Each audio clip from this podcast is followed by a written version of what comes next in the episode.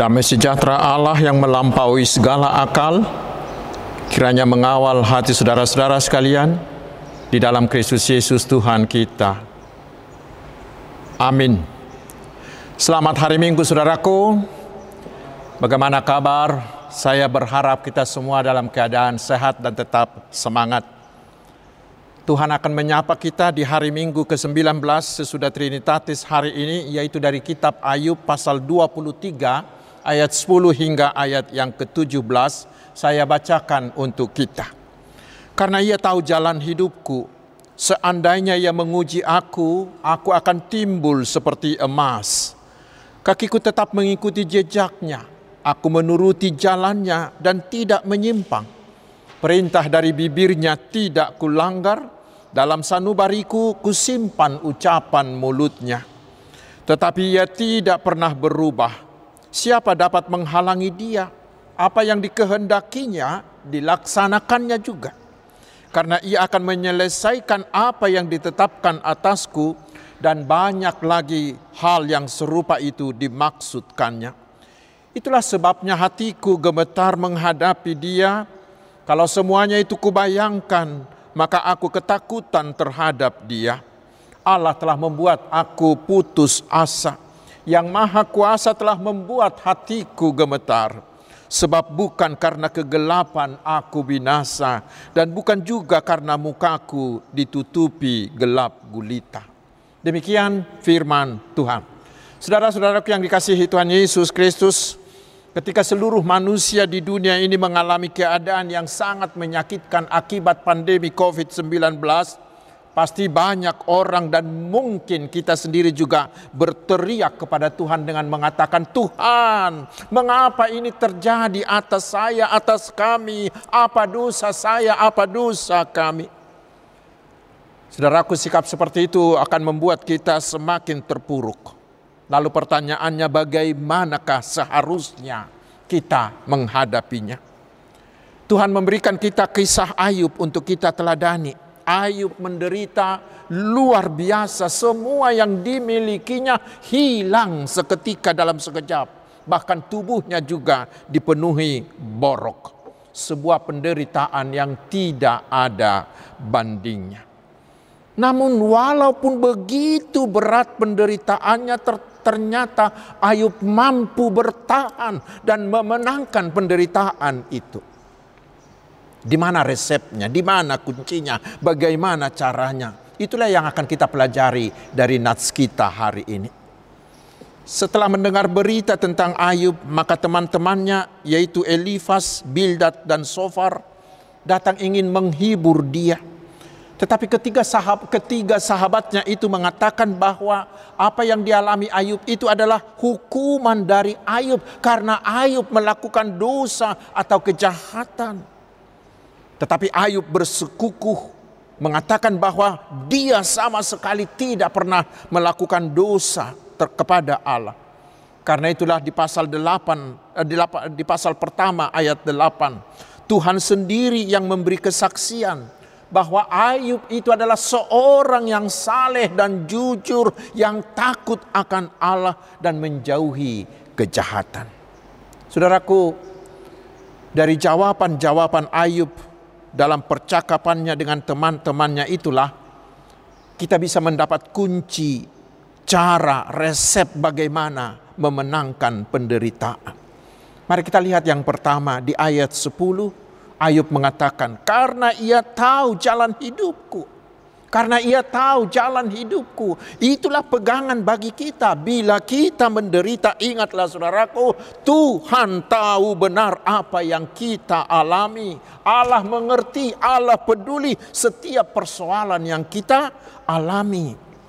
Bahkan di 1 Korintus 10 ayat 13 kita diyakinkan bahwa Allah itu tahu kekuatan kemampuan kita dan Allah tidak akan mencobai kita, tidak akan menguji kita melebihi kekuatan kita. Dan bila pun demikian, Dia pasti akan menolong kita. Saudaraku, keyakinan seperti inilah yang membuat kita bisa bertahan. Dan yang kedua, Nats ini mengajarkan kepada kita, bila kita menderita, yang kita butuhkan adalah penyertaan Tuhan. Lihat Ayub. Dia tidak pernah khawatir karena kehilangan segalanya. Tidak pernah tidak. Tetapi bila kita baca mulai dari ayat yang pertama, yang paling dikhawatirkan oleh Ayub, yang paling dia butuhkan adalah kehadiran dan penyertaan Tuhan. Yang dia tangisi adalah ketidakhadiran Allah ketika dia mengalami penderitaan itu. Karena itulah Ayub selalu mencari Allah. Dia rindu mendengarkan suara Allah untuk menyapa dia di situasi penderitaan itu. Kita baca di ayat 15 hingga 17 Ayub mengatakan, bahwa yang membuat dia gemetar, yang membuat dia ketakutan, yang membuat dia putus asa bukanlah karena dia kehilangan semuanya, bukan. Tetapi yang paling dia takutkan adalah bila Tuhan menjauhkan wajahnya dari dia dan tidak mau menyertai dia lagi. Karena itulah di pasal 13 ayat 24 Ayub berteriak kepada Tuhan, "Mengapa engkau menyembunyikan wajahmu dan menganggap aku ini sebagai musuhmu?" Saudaraku yang diberkati Tuhan, itulah yang harus kita teladani. Bila kita sedang menghadapi penderitaan yang paling kita rindukan, yang paling kita butuhkan bukanlah agar semuanya kembali seperti semula, sama sekali bukan tetapi yang harus kita butuhkan dan kita rindukan adalah wajah Allah, adalah suara Allah, adalah penyertaan Allah. Karena bila kita kehilangan segala-galanya, maaf, karena bila kita kehilangan penyertaan Allah, itu sama dengan kita kehilangan jantung kita. Seperti mobil yang tanpa mesin. Karena tanpa harta, tanpa keturunan, tanpa teman sekalipun kita pasti akan hidup. Tetapi tanpa penyertaan Tuhan kita pasti akan mati, akan lenyap. Karena itulah ketika Tuhan Yesus akan naik ke sorga, yang Yesus tinggalkan bagi kita bukanlah harta yang melimpah, bukanlah jaminan kesehatan, bukanlah jaminan hidup yang tanpa masalah, sama sekali bukan. Tetapi Yesus meninggalkan sesuatu yang jauh lebih berharga dan lebih berguna bagi kita. Yang kita baca di kalimat terakhir dari Injil Matius pasal 28 ayat 20 mengatakan dan ketahuilah Aku menyertai kamu, aku menyertai kamu senantiasa sampai kepada akhir zaman. Karena itu, kerinduan akan penyertaan Tuhan haruslah menjadi ciri khas dan kebutuhan orang-orang percaya. Bila derita datang silih berganti, Tetaplah katakan seperti yang dikatakan oleh pemazmur di Mazmur 73 ayat 25 hingga ayat 28 mengatakan, Siapakah gerangan ada padaku di sorga selain engkau? Selain engkau tidak ada yang kuingini di bumi. Sekalipun dagingku dan hatiku habis lenyap, gunung batuku dan bagianku tetaplah Allah selama-lamanya. Katakanlah, biarpun segala yang ada padaku habis termasuk kesehatanku, termasuk nyawaku, saya tidak takut asalkan Tuhan tetap mau besertaku. Karena hanya dekat Tuhan saja aku tetap tenang. Itu kunci yang kedua. Lalu yang ketiga mari kita dengarkan apa yang dikatakan Ayub di ayat 10b. Dia katakan, seandainya ia menguji aku, aku akan timbul seperti emas. Di sini Ayub menggambarkan penderitaannya seperti proses pemurnian emas. Mengapa? Karena Tuhan menginginkan kita bukan hanya menjadi bongkahan emas yang tidak bernilai. Tetapi Tuhan menginginkan agar kita menjadi emas yang murni, yang berkilau, yang berharga, yang bernilai tinggi. Dan untuk itulah dibutuhkan proses lanjutan yang sangat-sangat menyakitkan, yaitu pembakaran dengan suhu yang sangat-sangat tinggi untuk membuang segala kotoran-kotoran untuk membuat emas itu menjadi murni. Dan api yang sering Tuhan gunakan untuk memurnikan iman kita adalah penderitaan itu. Karena itu saudaraku, Bila di antara kita pada hari ini ada yang sedang mengalami penderitaan terutama akibat pandemi ini, saudaraku, janganlah putus asa.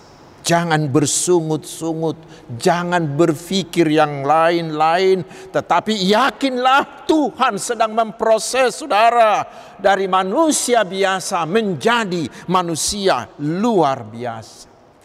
Karena itulah kita harus tetap bersyukur walau sedang menderita. Karena iman kita ditempa menjadi iman yang murni melalui penderitaan tersebut. Itulah yang dilakukan Tuhan kepada Yusuf yang harus mengalami beragam-ragam penderitaan untuk membentuk dia menjadi pemimpin besar di negeri orang yaitu di Mesir. Itu juga yang Tuhan lakukan kepada Musa dari seorang bangsawan di Mesir, dia harus menjadi buronan dan menjadi gembala yang hina. Tetapi saudaraku, itulah api Tuhan untuk membentuk dia menjadi pemimpin Israel keluar dari perhambaan Mesir untuk berjalan menuju tanah perjanjian Kanaan.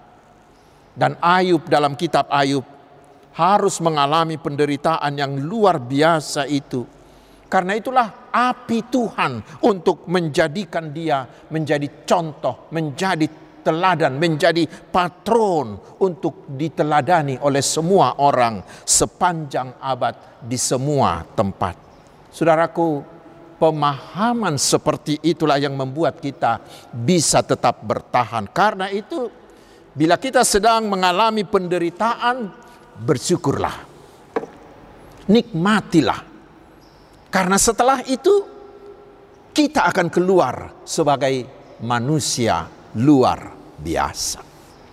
Dan yang keempat, hal yang perlu kita sadari dengan benar adalah penderitaan itu Tuhan gunakan untuk melihat apakah iman kita adalah iman yang imitasi atau emas, iman emas murni. Bila kita membaca di Ayub ayat Ayub 1 ayat 9 hingga 11 dikatakan di sana bahwa iblis membuat tuduhan tentang Ayub bahwa Ayub itu mau taat kepada Allah hanyalah karena Allah selalu memberkati dia. Lalu iblis mengatakan, bila Tuhan mau mengambil semua berkat-berkat itu dari Ayub, pasti Ayub itu akan mengutuki Allah. Untuk membuktikan itulah maka Allah menguji iman Ayub. Agar jelas apakah imannya Ayub itu imitasi abal-abal atau emas yang murni. Dan benar setelah semuanya penderitaannya itu selesai, terbuktilah iman Ayub itu adalah iman emas murni. Mengapa? Karena ternyata seperti sudah saya uraikan tadi, bagi Ayub yang terutama, yang terpenting bukanlah hartanya, bukanlah keturunannya, bukanlah kehormatannya yang sudah habis itu. Tetapi apa? Yang paling berguna, yang paling terpenting bagi dia adalah Allah sendiri. Sehingga walaupun semuanya itu diambil dan terhilang dari dia, Ayub tidak pernah mengutuk, tidak pernah menyalahkan Allah sama sekali, tidak sehingga dikatakan dia tidak pernah bersalah kepada Allah. Seperti dikatakan di pasal 1 ayat 22 dalam kesemuanya itu Ayub tidak berbuat dosa dan tidak menuduh Allah berbuat yang kurang patut. Justru di pasal 1 ayat 21 itu Ayub memuji Allah. Sehingga apa pun yang terjadi dalam hidupnya sikapnya terhadap Allah adalah tetap seperti dia katakan di ayat 11 sampai 12 kakiku tetap mengikut jejaknya. Aku menuruti jalannya dan tidak menyimpang. Perintah dari bibirnya tidak kulanggar. Dalam sanubariku pun kusimpan ucapan mulutnya. Saudaraku itulah yang harus kita sadari dan pahami Bila terkadang Tuhan memperbolehkan kita kehilangan semua yang kita miliki, kehilangan orang-orang yang kita cintai, atau bahkan kehilangan kesehatan kita, ingatlah Tuhan mau menguji kita. Apakah iman kita adalah iman imitasi, atau apakah iman emas murni? Apakah kita mau mengikut Tuhan hanya karena kita diberkati dan karena hanya karena kita memperoleh semuanya dari Tuhan atau apakah kita mau mengikut Tuhan Yesus semata-mata karena kita memang benar-benar mencintai Tuhan? Karena masih ada orang seperti itu. Masih ada orang yang mau mengikut dan memuji-muji Tuhan hanya ketika dia diberkati dengan banyak hal-hal material. Tetapi ketika semuanya itu diambil dari dia, dia langsung mengutuk Allah, dia bersungut-sungut dan menyalahkan Allah. Karena itu saudaraku hari ini kita diingatkan hiduplah dengan iman emas murni. Yang mengikut dan menuruti firman Tuhan bukan karena selalu diberkati dengan berkat-berkat rohani. Tetapi karena kita memang benar-benar mencintai Tuhan. Itulah iman emas murni. Dan yang terakhir sekarang saudaraku, kita baca di ayat 13 di mana Ayub berkata, "Tetapi ia tidak pernah berubah. Siapa dapat menghalangi dia? Apa yang dikehendakinya dilaksanakannya juga." Saudaraku ingatlah, Tuhan tidak pernah merancangkan yang jahat terhadap kita. Tetapi sebaliknya rancangan Tuhan, rancangan Allah bagi kita, bagi setiap kita adalah rancangan yang pasti mendatangkan damai sejahtera bagi kita.